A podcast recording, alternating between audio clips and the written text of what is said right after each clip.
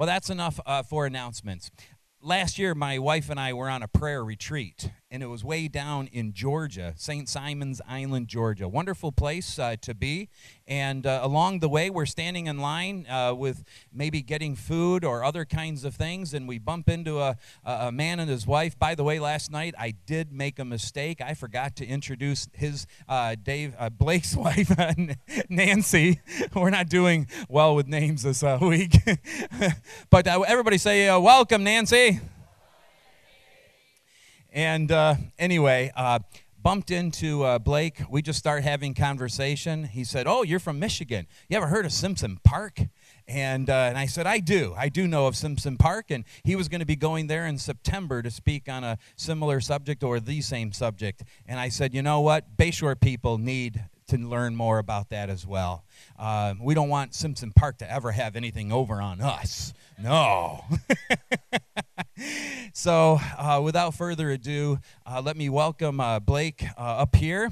Let's uh, give him a round of applause as he comes. And let me pray for us as we begin. Heavenly Father, thank you for loving us. Thank you for revealing yourself to us. Thank you, God, that you don't want life with you to be a mystery, and you don't want life around us to be a mystery. And yet, uh, we recognize that there's, uh, uh, th- we live in this world, but we're not of it. And yet, it's difficult. And so, through Blake, teach us who and how your holy people are supposed to be. So, bless his time with us and bless us in our time with him. In Jesus' name, amen. You did get some uh, of these on the way in, and I am going to make sure, take one, or, oh, you're going to help out that way? Okay. All right, thank you. Good morning. What a, priv- what a privilege it is to be here uh, for a variety of reasons. Uh, I've never seen a camp meeting like this. Uh, I mean, it's just amazing. Not only the enthusiasm of the people, but the facilities. It's just, uh, it's just great to be among you. And then it's great to hear the teaching again of uh, Dave Embrecht. What a great job he does. Wasn't that a powerful sermon last night? And uh, this morning, as he led us through the book of Nehemiah, I shouldn't be amazed by this. I've been watching it for 40 plus years, but the reality is that that God has so carefully woven together what Dave is, is teaching and preaching with what I want to share with you. Uh, we'll look at Jeremiah 29 again on Friday uh, as we think about the instructions for the remnant. Uh, we're going to look at Nehemiah and what's going on in Nehemiah's life on Thursday as we think about the investments of the remnant. And I haven't seen Dave for, I guess, 25 years anyway. Uh, God did all that. So that's just exciting to me. And it helps me to know that, guess what? I think I'm in the right place. I think this is a, a, an ordained moment. Now, on the other hand, I'm a little bit frustrated. Uh, Embrick gets everybody when they're just really alert and alive, and I get them on a sugar high, waiting for lunch. Some, something's not right, not fair here, uh, but that's where we are. And then I got a couple of former students over here who told me that they're bringing along some speech evaluation forms. I teach communication at Indiana Wesleyan University, so they've all given speeches while I'm writing grades. And now the role reversal comes. Aaron's over here writing down the evaluation, and I'll learn uh, soon after we finish up all the things that I did wrong so that I can do better the next time.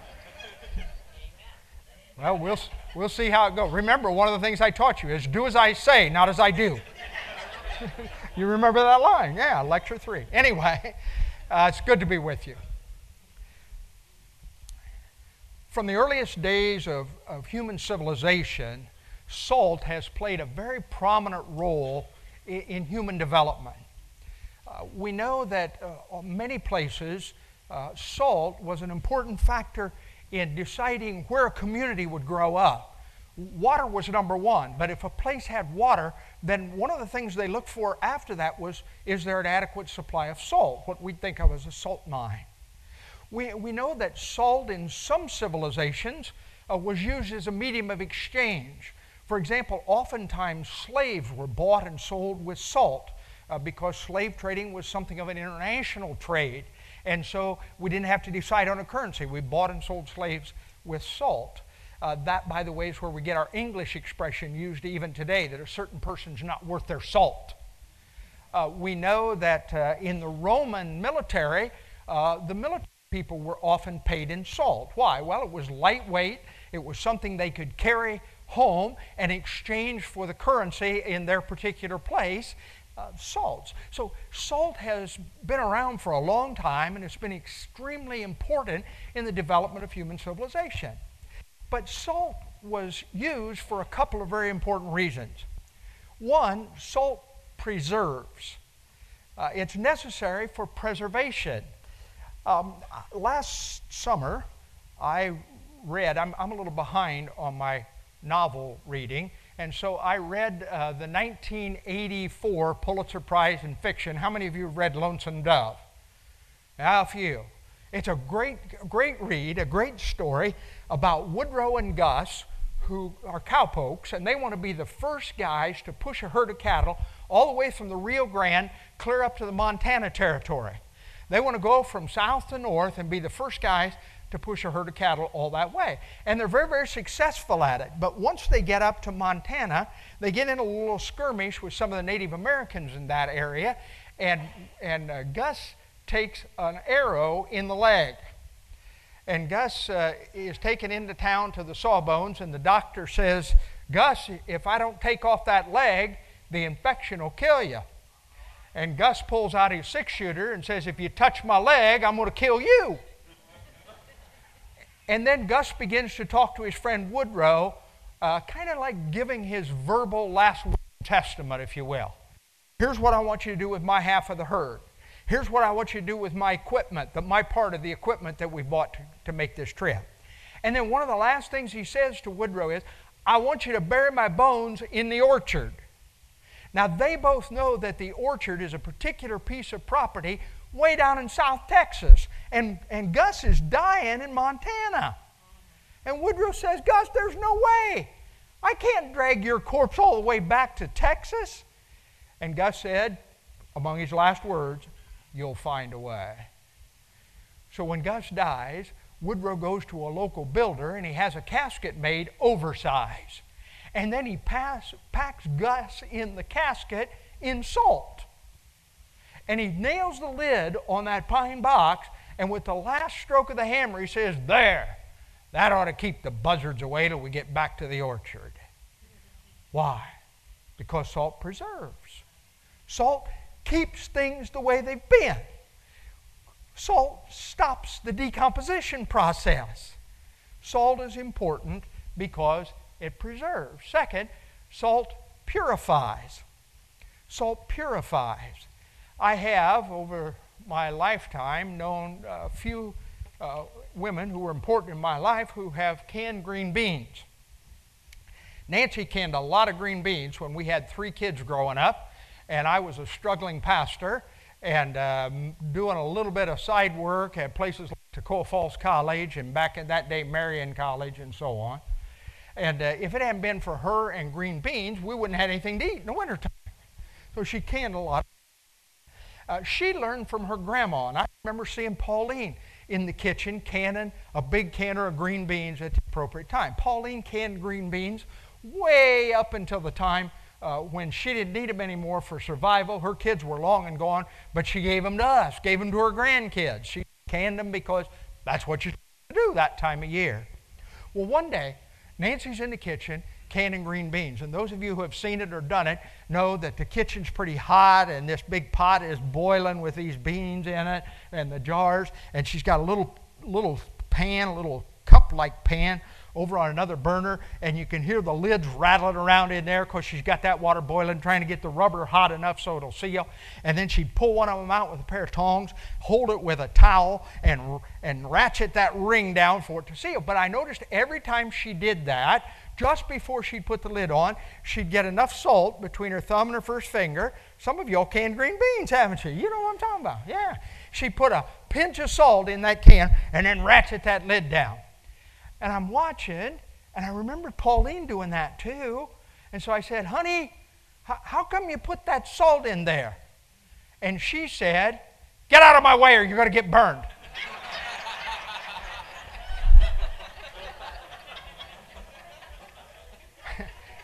But, but later we talked it over a little bit and realized she taught me later that salt purifies. And then, even though we've cooked these beans and boiled these pots and boiled these waters and sterilized these jars and done everything we can to get all the impurities out, that little pinch of salt guarantees the purification process. Salt preserves and salt purifies. Now, on one occasion, Jesus sat on a hillside with his disciples. This is significant. Those who had begun to follow him. With his disciples, he sat on the hillside and he said, You are the salt of the earth. You preserve. You purify. When Jesus said that, he's not thinking about a, a, fancy little decanter on the table to change the flavor of food a little bit. He's talking about salt for his time and his day. It preserves and it purifies.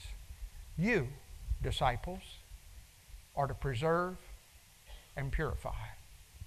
Now, as we begin, let me just ask a couple of basic questions to make sure that for as long as possible, and we're probably not going to stay on the same page, I'm afraid. I've done this session enough times to predict that we'll, we'll have some disagreements as we go along.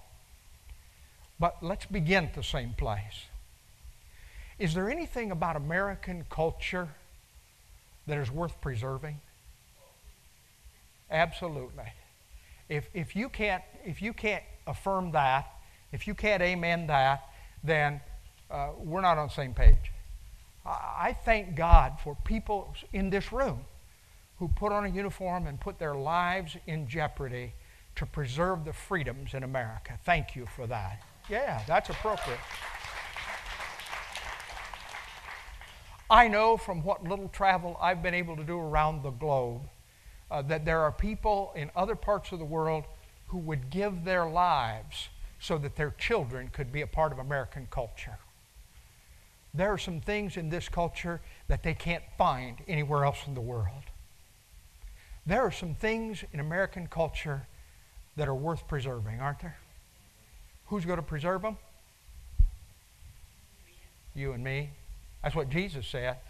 He said, Disciples, you're the salt. You need to do the preserving. Are there some things in American culture that need purifying? Do you see some places where the culture is, is disintegrating, going downhill? Do you see some, in, some, some evidence that the culture is rotting in some places, that it's beginning to decay? Who's going to purify it? What did Jesus say? He said, You, church, you and me. You are the salt of the earth. I couldn't help think about that a couple of summers ago, June 26, 2014. Late in the afternoon, my phone began to ring and ring and ring and ring. Young pastors that I had helped to mentor and to train, young people that had been in my classes and had seen me as something of a role model in ministry. Uh, folks in other churches who were saying, What are we going to do now? Now what's going to happen? What do you think's next, Neff? No, now what do we do? What kind of a position? What's going, what are they going to make me do? Am I going to go to jail? What posture do I need to take? June 26, 2014, the Supreme Court issued a ruling called Obergefell versus Hodge. It's a case that began in Ohio uh, when a homosexual couple filed suit against Secretary of State in Ohio uh, for their right to be married. And the Supreme Court, uh, the, the state of Ohio, had a law that said marriage was between a man and a woman. And so the case went all the way to the Supreme Court.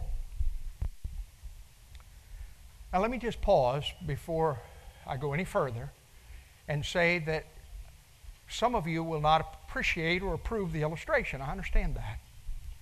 In fact, one recent study says that 27% of white Protestant evangelicals, the majority of the people in this room, 27% think that the Obergefell versus Hodge ruling was reason to have a special service in the church and to celebrate because God had finally broken through.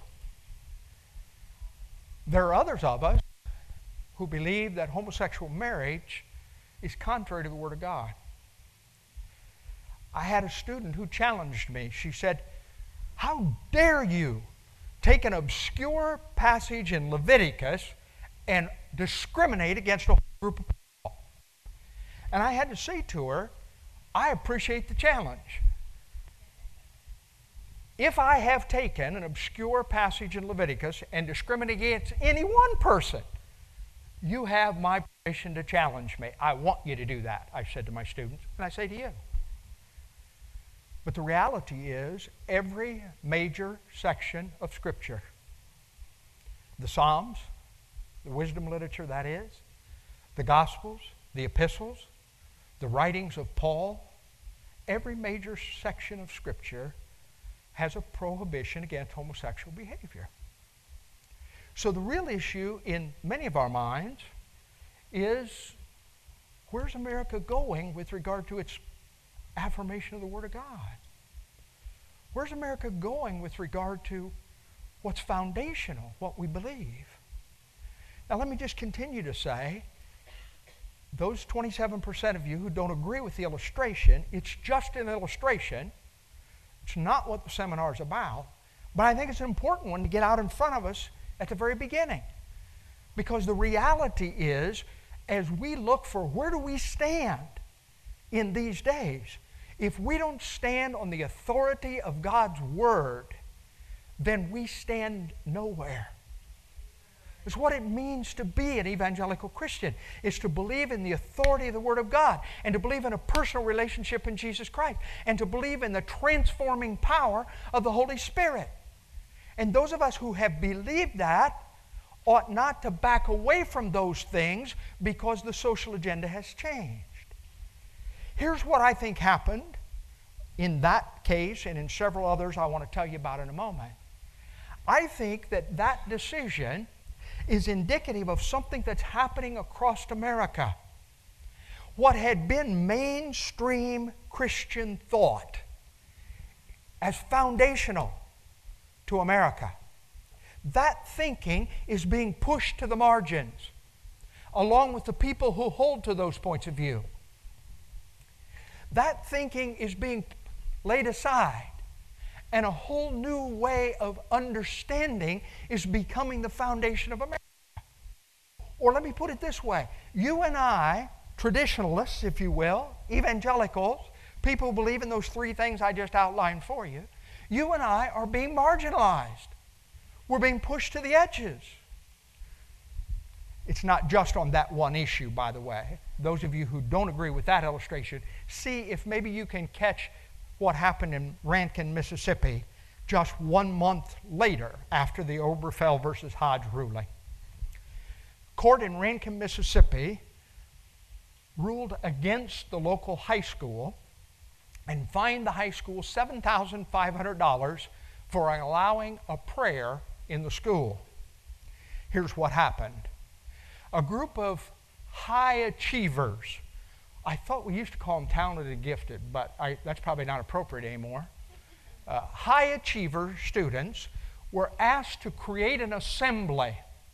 And these high achievers were given complete authority over the assembly. I'm talking students now. And among the things that these high achievers decided would be in the assembly, let's open the assembly with a prayer. And one of the students volunteered and said, I'll offer the prayer. There was not a faculty or administrator involved in the decision. There was not a faculty member or administrator involved in giving that prayer. But there was a student, not a high achiever, who was in the assembly and was offended. He didn't want to hear their prayer, he didn't want to listen to their assembly. And so he challenged in court that Rankin High School had allowed a prayer in the school. The courts ruled in favor of the plaintiff the young man who was offended. And they fined Rankin High School $7,500, which in my mind is enough evidence that what I'm talking about is happening, that the things that you and I hold dear are being pushed to the side, that we're being marginalized. But there's even more. Of that $7,500, one third was awarded to plaintiff as a cash settlement.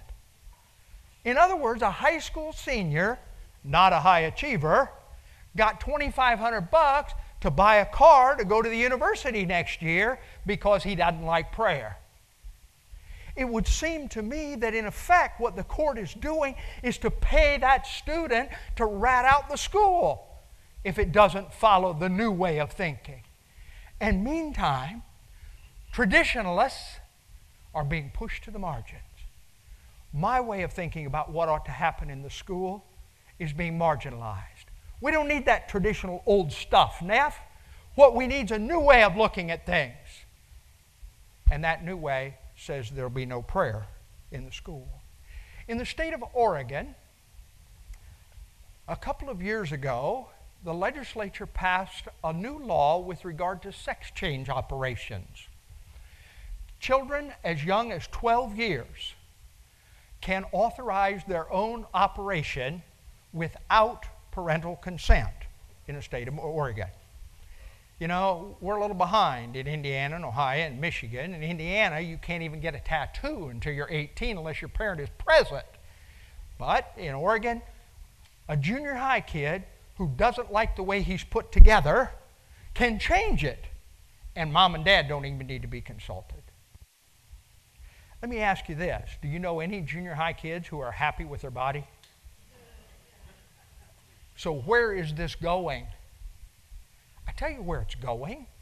Those of us who believe in the creative power of God to make human beings in His image that ought to honor Him are being pushed to the edges, being pushed to the fringes, being marginalized as a whole new line of thinking is taking place in America. In the state of Georgia, Eric Walsh applied for a medical uh, community development position. Walsh was eminently qualified. In fact, Walsh has a medical doctor's degree and a PhD in community health. This guy is no camp meeting conservative, let me tell you. He served on President Obama's commission uh, with recommendations regarding AIDS. He had been a community health organizer, advisor in California, but when he saw an opening in northwest Georgia, he applied. And he was hired on, in May of 2014. One week later, he was dismissed from the position. Someone found out that Eric Walsh is a seven day Adventist and a lay preacher. And more than that, they found some of his sermons on YouTube.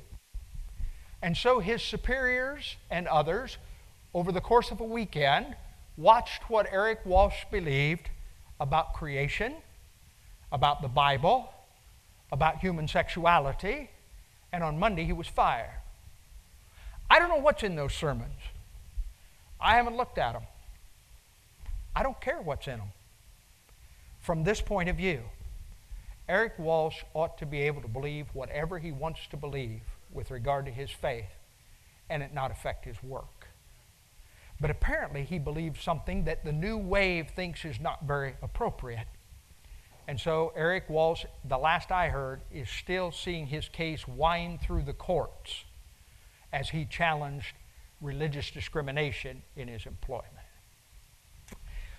One final illustration of what we're talking about the American Library Association's Office of Intellectual Freedom every year compiles the top 10 list of most challenged books. And last year, there was an interesting addition to the top 10 list. Now, you got to know how this list is developed.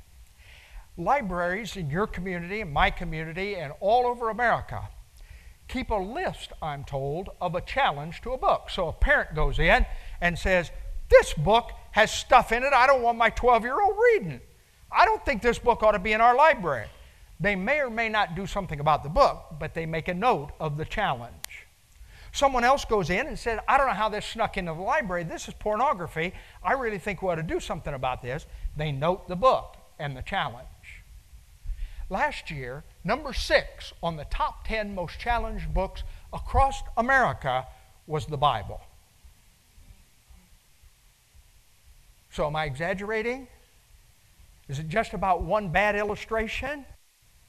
Or is mainstream Christian thought being pushed to the fringes, being pushed to the edges, being pushed to the margins?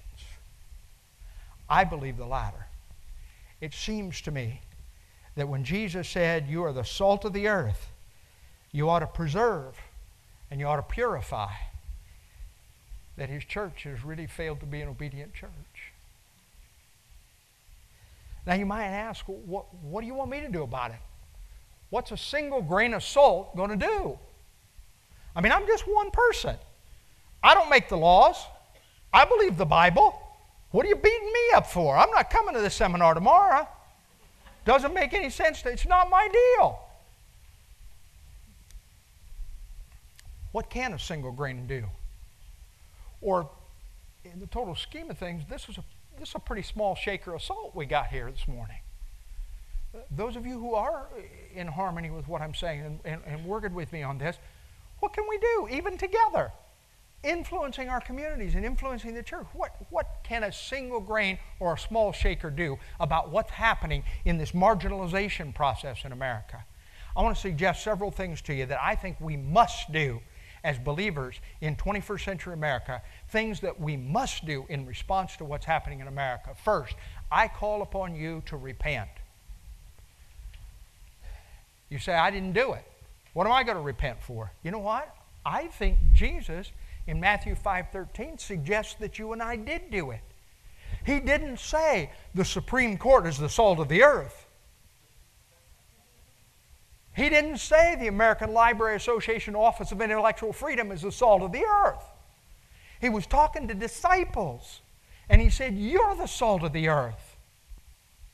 I submit to you, if American culture is not being preserved and purified, it's my responsibility the day after the Obergefell versus Hodge ruling, I intercepted a letter from a young pastor whose superintendent, very small denomination, uh, Wesleyan thought, but a very small group of people. Uh, this superintendent had sent out a letter to his guys and suggested that what we really ought to do is to hold special services of repentance and ask God's blessing on America. And he talked about how he had been awake all night thinking about where America was going and believing that God was calling upon him to lead a movement of repentance. I submit to you, we need to lead a movement of repentance. We have failed to be an obedient church. We haven't been salt. We have not preserved what's good in this culture. We've not purified what isn't. And we're going to spend some time over the course of this week saying, Where's God in all this? And how do I do what you're calling me to do? But for right now, what I'm calling us to do is to repent, to accept responsibility, to admit it's not a they problem, it's a us problem. That American culture is in decline. And part of the reason is because we have not done what we were called to do. Now, while you're on your knees repenting, then I submit to you the second thing we need to do is to pray. I call upon you to pray for America like you have never prayed before. I believe we are at a turning point, and we're going to see evidence of that through the course of these five mornings. I believe we're at a turning point in America, that things are changing. I, I continue to pray that God might postpone what I believe God has in mind, and you'll see more of that as we move along. Uh, I continue to pray that God will raise up a, a revival in our land. You heard last night, and it's absolutely true. There has never been a revival sweep across this country, but didn't start among God's people in places like this. You and I need to pray for revival. Let me give you an example. What would happen if the President of the United States, three Supreme Court justices, and the leaders of both the Senate and the House would all get saved in the same revival.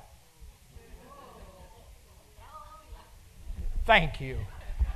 You know what? Here's the tragedy.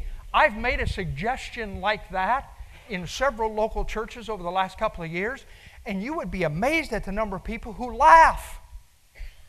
And I say to you, what does it say about our prayers and our belief in prayer if revival and salvation is a laughing matter? You and I need to come to a place where we pray earnestly that God will intervene, that God will come, that God will change the course of, of history in America. We need to begin to pray that people in D.C. will get saved. We need to begin to pray that people who elect folks to go to D.C. D.C. will get saved. We need revival. And it's the only thing I believe that will stop this marginalization process that's taking place. Part of what I'm about in, the, in this week is to help us be prepared for the marginalization that it appears is coming. But underlying all of that, if you and I would pray in a revival, then everything I'm going to say over the course of this week becomes irrelevant and unnecessary. Thank God. I'd love to become irrelevant in that, in that regard.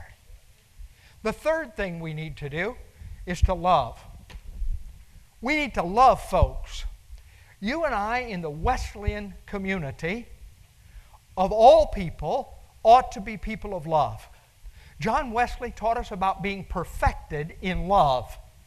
His idea of the transforming of the, of the Christian life, of the sanctification of the human of the Christian life, his idea was that it was all motivated by and issued forth in love. And yet I submit to you, we have gained a reputation, justly or otherwise, we've gained a reputation of people as people of hate. At Indiana Wesleyan University, I have very little interaction with the homosexual community. Some. Some. I've, I've had a few occasions to visit with young people who are struggling with their urges in the dorm.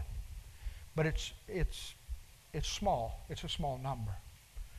But enough that I can say without fear of contradiction this the homosexual community thinks you all hate them.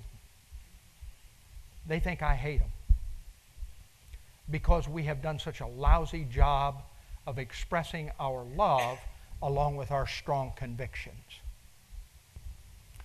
I was teaching on a totally different matter. I have a seminar on the book of Joseph, or on the book of Genesis and Joseph's life, and I was teaching on that in a little church in southern Ohio. We were set up, as I recall, Wednesday, Thursday, Friday night, Saturday night, Sunday morning, five sessions and then I'm gone. And on Friday night, there was a lady who'd been in all those sessions and had participated. You could just kind of see by the, you can tell by the nod of the head who's with you. You can tell by when folks write stuff down at what they think's memory. You know, she was working with me. She, she was into what I was saying. She came up on Friday night and she had tears in her eyes. And uh, good, but I'm not that good. I couldn't figure out what, what I had said that challenged her. She, but she said, uh, Dr. Neff, I, I don't, I'm not sure yet, but I don't think I can be here tomorrow. Well, I mean, you know, you can't be here tomorrow and you're crying. I want to know more about you. What's, you know, let's talk about it. And uh, so I just kind of threw out open-ended. I said, "You something going on tomorrow?" And she said, "Well, I've been invited to a wedding, and I don't know if I'm going to go yet or not." I said, "I understand, but I didn't know exactly what she was talking about. I just waited. She said, My grandson's getting married to another guy. And she said, I don't know what to do. She said, if I, if I go to the wedding, then how can I teach my grandson the truth of the Word of God and his lifestyle? She said, if I don't go to the wedding, and now she began to openly weep, she said, How will my grandson ever know I love him? And I said, You know, those are great questions that I don't have the answer for. But I know the one that does. I said, Let's just pray together that you'll make the right decision about where you are tomorrow night and that you'll make the right decision about how your grandson and his partner will know that you love them. So we prayed we got went to the altar and, and prayed that God would give her wisdom. Saturday night, I was anxious to see what would happen, and she wasn't in the session. Sunday morning, she was back with a, with a different kind of radiance, a, a different kind of counsel, if you will, on her face. She came up after the service and she said, I wasn't here last night. I said, I missed you. I knew you weren't here. She said, I went to the wedding. I said, I think that probably was a good decision. She said, God gave me wisdom. I said, Cool. Tell me the story. She said, God's really slow sometimes, you know it. she said, I, I went to the wedding and I really didn't want to be there and I wasn't sure what to say. And she said, The wedding was over and I got up and I started into the receiving line. And she said, I'm two or three people back in the receiving line greeting the couple. And I still don't know what to say. And I still don't want to be here. And I'm still torn. And she said, I, I got up to my grandson and his partner in the receiving line, and I, I took each of them in one of my hands. And I said to them both at the same time, I want you to know that I wish for you God's very best. And she said, I came away thinking, that doesn't say that I agree with your lifestyle. It doesn't say that I appreciate laws that allow that lifestyle. She said, It says, I love you. And I said, Honey, that's what it's all about. You and I need to be, continue to be, or become, as the case may be, people of love. What's a single grain of salt to do? When Jesus said, You're the salt of the earth, I think a single grain must repent and must pray and must demonstrate, uh, must love. And fourth, I think a single grain must demonstrate. Now, let me hasten to say, I'm not talking about uh, getting a placard and going to Lansing and marching around the Capitol building and saying, we've had enough.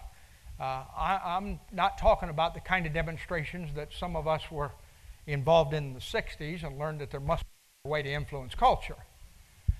I'm talking about what is it you believe? Then demonstrate it in your home, in your family, among your children your grandchildren. Demonstrate it in your community, in your church. If you believe that marriage is a special relationship between a man and a woman, then treat the woman in your life so that your grandkids know it.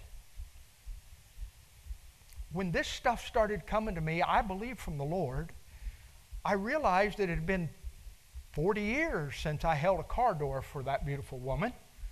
And she's been at death's door twice, and I still didn't learn.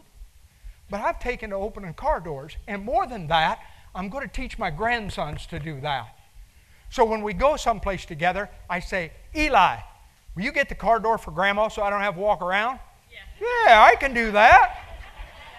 And so he's learning what it means to treat grandma special. Last night, we've got a grandson with us. Don't say anything to him about it. I don't want to embarrass him. But I've been sh- trying to show him all the way uh, here and, and saying, You take care of it on that side, okay? Yeah, I can do that. Got in the car last night and uh, he didn't, he forgot. He got in the back seat and I noted, nodded to grandma and said, Just leave the door. And I got out of the car, went all the way around and got the car door, shut it, got back in the car, never said a word to him. He said, Pap, I'm sorry, I forgot. It's okay, man. It takes a while to learn new ways. But listen, here's what I'm saying if we really believe certain things to be true, then we ought to demonstrate them to Him and to the boys and girls on this camp and to our families and in our homes and in our churches. What is it that you believe? What is it that you're not going to, you're not going, you're not willing to compromise on? What is it that you're saying that's the way it is in my life, period? You know, nobody's paying any attention anymore to what comes out of your mouth. You and I are being marginalized. They don't care what you think. So show them. Demonstrate what you believe. Open the Word of God at the break table where you work and read a verse. Have a prayer someplace where it's still legal. You see what I'm talking about? you and I need to become bold. And I, I hesitate. Please, please hear a couple more sessions before you go get bold.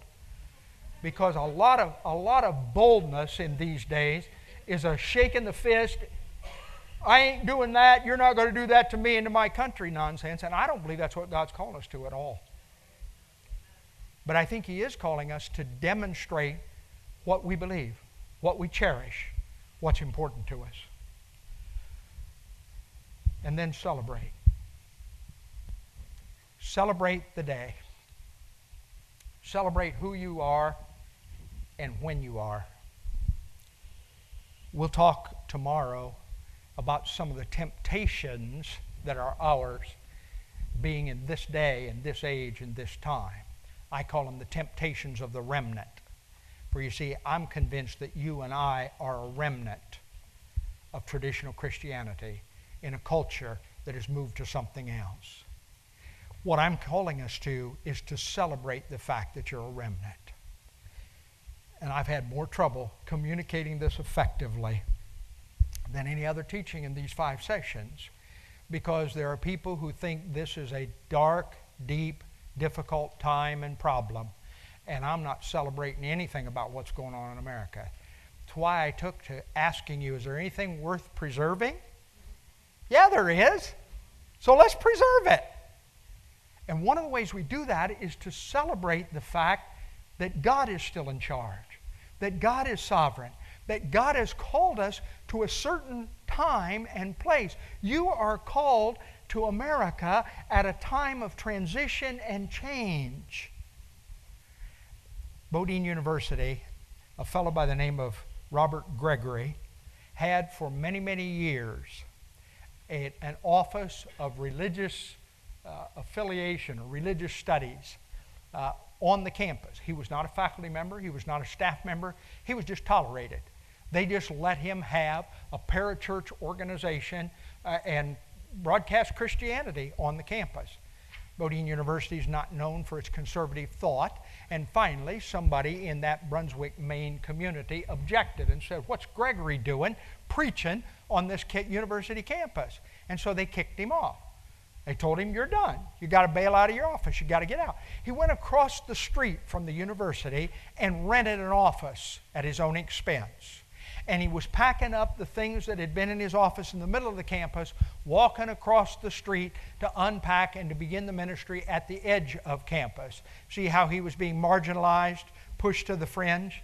And a CNN reporter who had gotten wind of the story stopped him and said, Robert Gregory, how do you feel about getting kicked off of the campus? He said, I feel wonderful. I'm excited about getting kicked off the campus for a couple of reasons. One, if they hadn't kicked me off the campus, I wouldn't get to talk to you. And so he told her what he'd been doing and what he was going to do. And then he said, I'm excited because finally, finally, I have joined a long list of Christians down through the years. For he said, This gospel that I proclaim has been proclaimed from the sewers and I'm privileged to join those who continue to proclaim it. See, something's happening, and we're, we're going to spend some time talking about what that is. Something's happening in America. You and I are being pushed to the edges, we're being marginalized. Uh, we're not mainstream anymore. Our way of viewing things is not the American way anymore. So, how do we behave? What do we do? Overarching all that we'll say in these next four sessions is this truth. Let us celebrate that God's not done with us, that God's got a ministry for us, God's got a work for us to do. Now, what I'd like for you to do is to find those little groups that, uh, that uh, you had in the last session, and I'm interested in knowing what you think about a couple of questions. The first is this to what extent do you think the church and Christians are responsible for their own marginalization? Jesus says you're the salt of the earth. If you're being marginalized, if the culture's going to pot, so to speak, then whose fault is it? How do you respond to that? To what extent are you feeling like a victim? To what extent are you feeling like you're responsible for what's happening? Get with some folks and talk about that, and then I'm going to ask several to talk to the whole group. Would you do that? Five folks, five people max. Find a group. Does it? Is it your fault? My fault?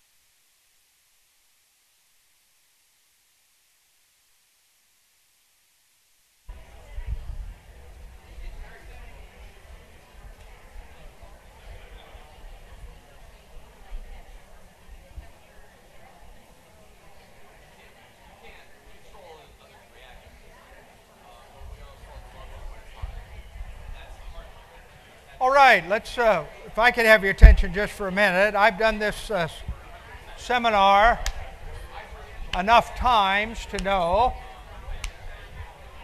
Thank you. Thanks, thanks for your enthusiastic sharing with one another. Thanks. Let's come back together just for a minute, please. I have done this seminar enough times to know that there are some people who feel strongly that uh, what's happening is not their responsibility, not our responsibility collectively.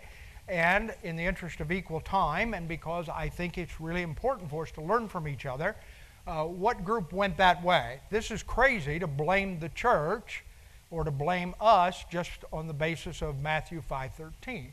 Somebody talk to us. What, how do you feel about me suggesting that we're responsible for marginalization?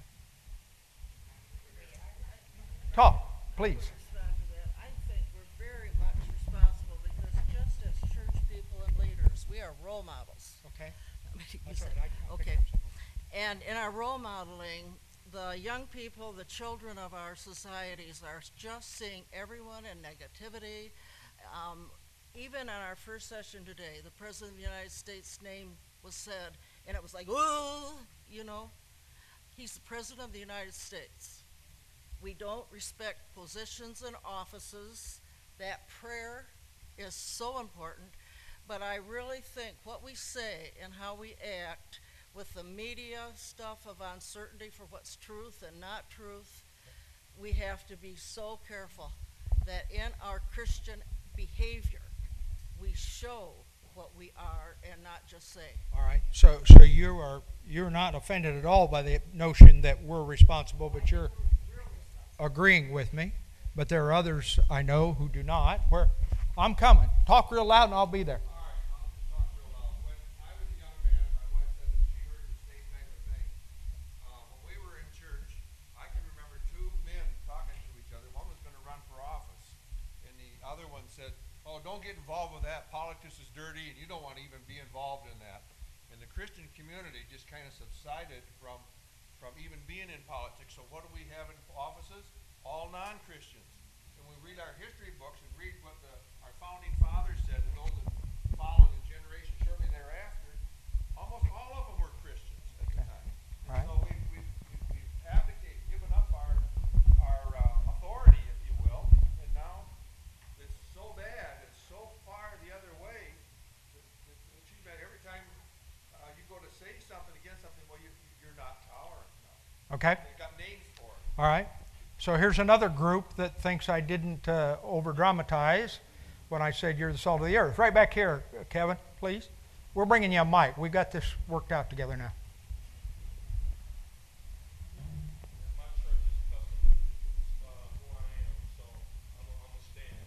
Uh. Um, Tim Coleman Senior. Um, anyway, I, I read this question and uh, I think we're 100% responsible. And I think a lot of it is because we don't go out and witness what this book is saying. Okay? And you can go out and witness to people in love. Sometimes you can't control how they take what you say. And I think a lot of that is that we're scared to go out of the reaction of that person saying, oh, you're a bigot, you're this, you're that. Okay, but you, we can't control how they feel coming back toward us. We're coming to them in love and we're telling them, you know, what this book says about how we're supposed to live. Now, we're not perfect people, none of us are. Okay? I'm only because I'm saved by grace. That's the only thing that saves me. But I still we need to go out and witness to these people how we should be living. We can't control how they live, but I think we're sitting in our little glass houses and we're not going out enough Yes. as missionaries or whatever we need to do if we're not missionaries in our communities Okay. and going out and witness to these folks. Now, I work in a park. I try to witness to people all the time. Some of them come up to me and ask me questions about certain things, and I tell them stories. I tell them my witness and how I've gotten where I need to be. And I think more of us need to go out and right. witness to, to, to our people at the, at the grocery store, um, when you go in to buy products, whatever you know, just just in normal normal living. Like I said, we have missionaries that go out, yes, and they do a great job, but we need to do that as individuals. It's, it's one one person at a time. Dear. So I, I hear you also as being in this camp of folks that says, yeah, Jesus meant that when he said we're the salt and we have some responsibility. I'm still looking for somebody uh, who will teach us uh, with some balance. Okay, this is, um, we didn't really finish a discussion in a group, so I won't say that I'm representing my group. I'll just say I'm representing me. Okay? So I think we can't forget that we have an enemy who wants to kill, steal, and destroy us. So to put all the blame on the church doesn't make sense to me. Okay. Yes, we are responsible to witness and to do our things, but equally, well, stronger than me without Christ is an enemy whose sole purpose is to kill, steal, and destroy those who love God. And he is does not sleep and he's strategic. You know, I don't want to give airtime to him, but there is an enemy and we have to recognize that and know that does not he get part of the blame and responsibility and I need to be respond to that and ask God, what part in this do you want me to play? But you're the Savior. All right. Yep. Kind of the Flip Wilson response the devil made me do it, or not do it, as the case may be.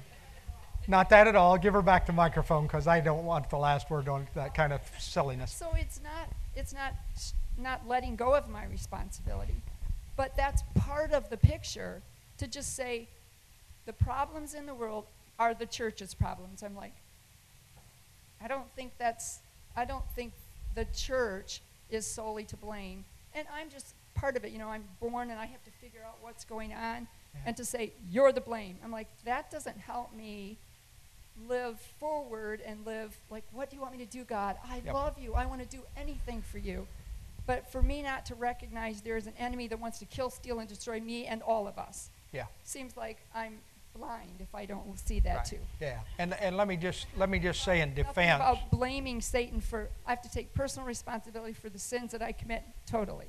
Yeah, right. And let me just say in defense that in as much as I just said, okay, you're responsible, end of conversation, then I, I would accept that criticism. What I want to do is eh, on Tuesday, Wednesday, Thursday, and Friday say, so what do we do now? How are we going to be effective salt in the midst of a new culture?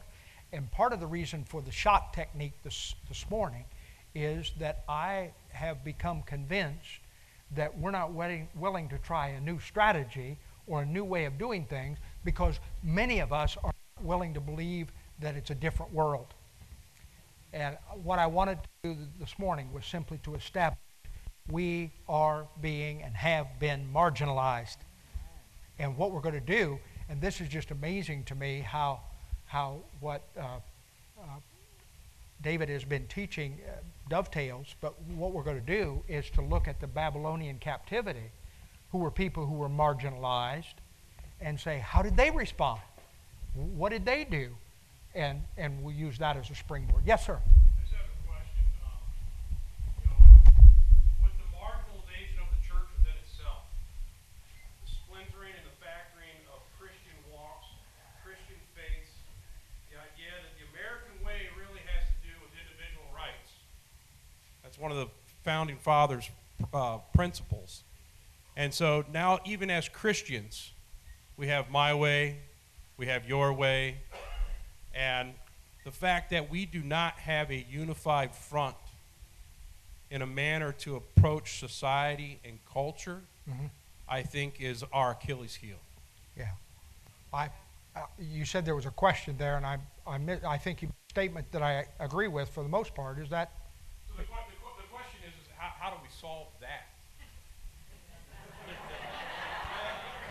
okay. Moving right along. It's almost lunchtime, and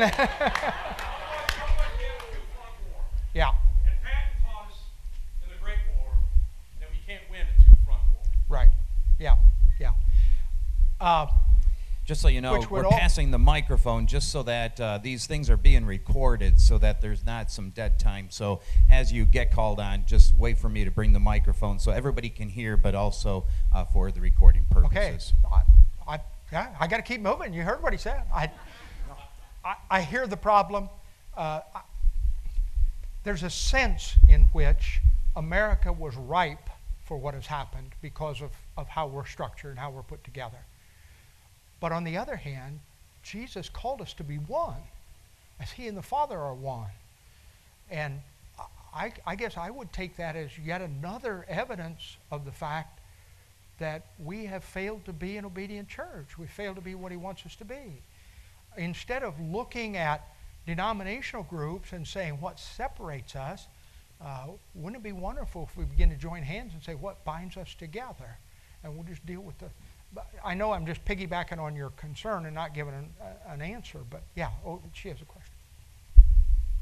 I feel like we haven't engaged the culture, and uh, I attend Caseville United Methodist Church. I just started directing the music, and so we have a cheeseburger festival. So we have a lot of sinners, thirty thousand enter Caseville.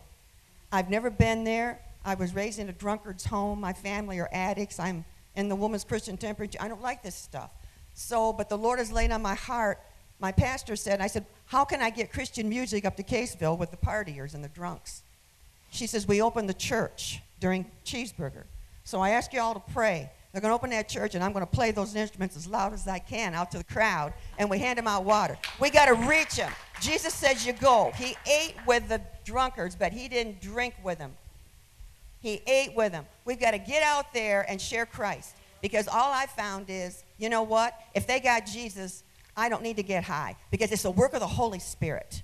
It's the work of the Holy Spirit, and if you get the new wine, people, you don't need anything else to get you through the day. And I got the new wine. Amen to that. Piggyback on that. We got to find a new way to do it because the old ways we were doing it not only didn't work, but in some cases aren't even legal anymore. Sir.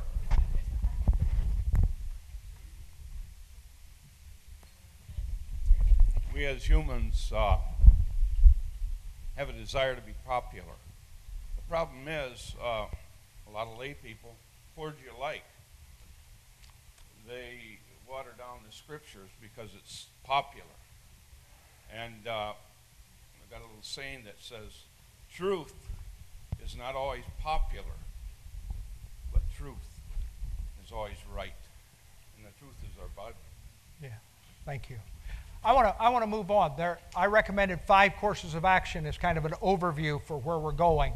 I said we need to learn as, as a single grain of salt, or in our local churches as a small shaker, uh, in terms of what's happening in America. We need to repent, pray, love, demonstrate, and celebrate. My question to you is this: What are we already doing among that list most effectively, and what's going to be the most difficult? For us? Where do we need to improve? Those five things I think are fundamental, but not easy. What do we, what do we need to do? Take, uh, take about three minutes with your group and decide which of those are, are most difficult. How are we going to change?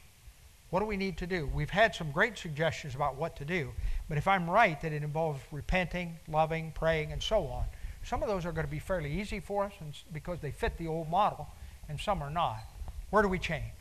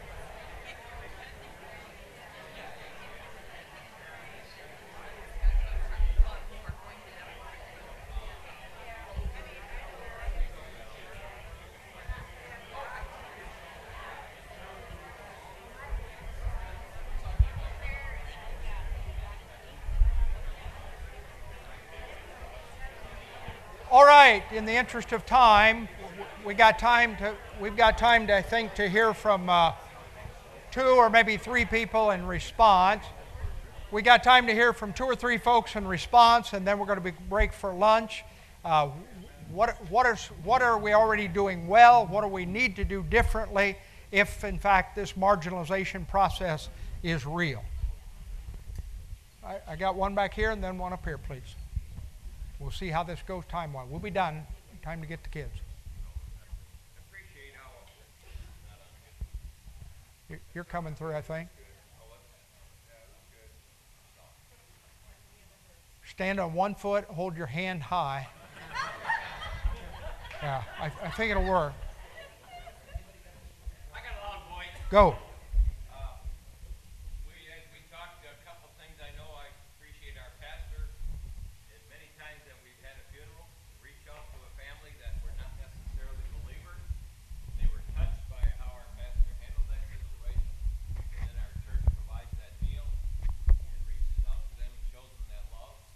And I think also in our pantry weekly, uh, 50, 60 families show up at our church. All right.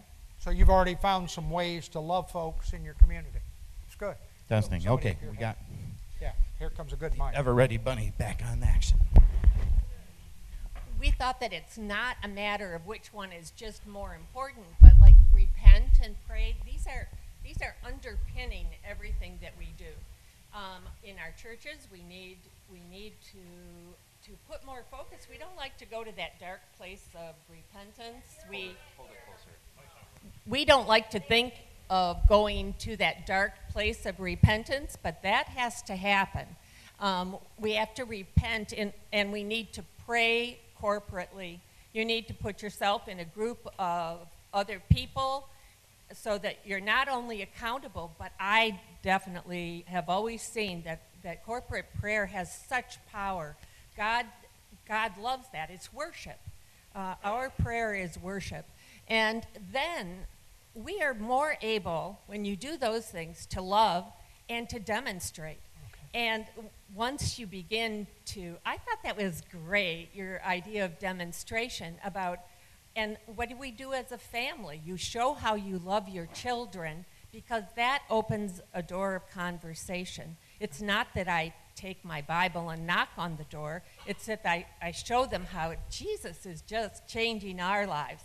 You know, I mean, it's, it's, um, he's just in there because it's insidious. There's always, it's always creeping like, like an illness, um, the push from society. And if we think we have a lot of different sects and denominations, sects being S E C T S, um, it's nothing to what the world is pushing at us. Yeah. So we get to the point we'll just celebrate all day long if we start living our God's dream for us.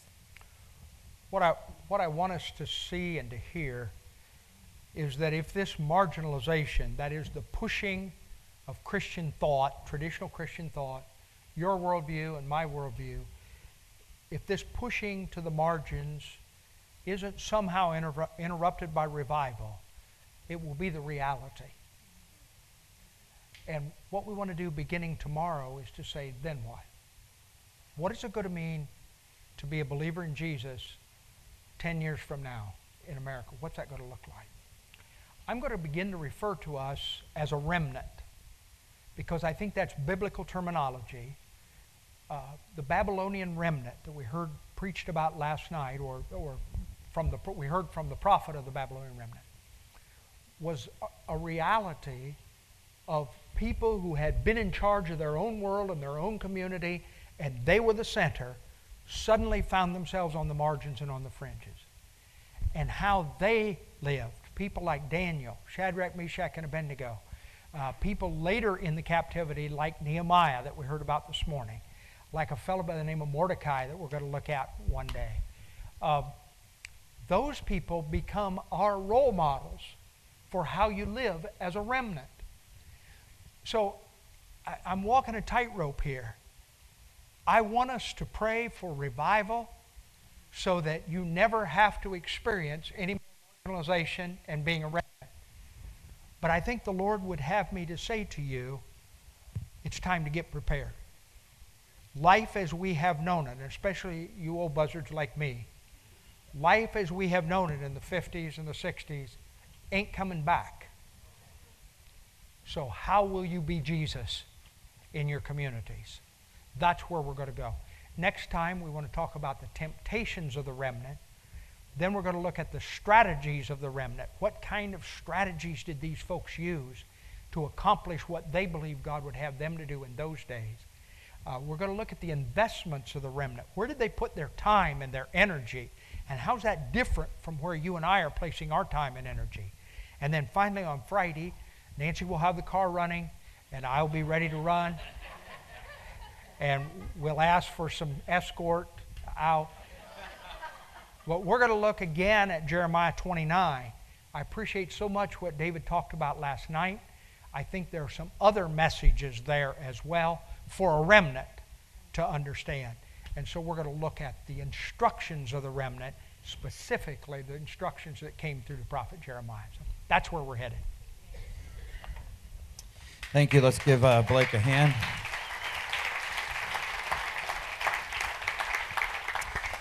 Well, certainly, if you have uh, no idea what to talk about for the rest of the day, you've just been given something uh, to talk about. The first time that somebody at the uh, kitchen serving line says no to you, you cannot have both this and that. You will be tested in how you're going to love. You will have a choice. You can put up a sign that says enough, you know, or you can say, well, thank you for serving me, and I'll take that, please. Um, anyway, uh, yes. This is Barbie, by the way, in case you need to sign up for things. Yeah. Yes.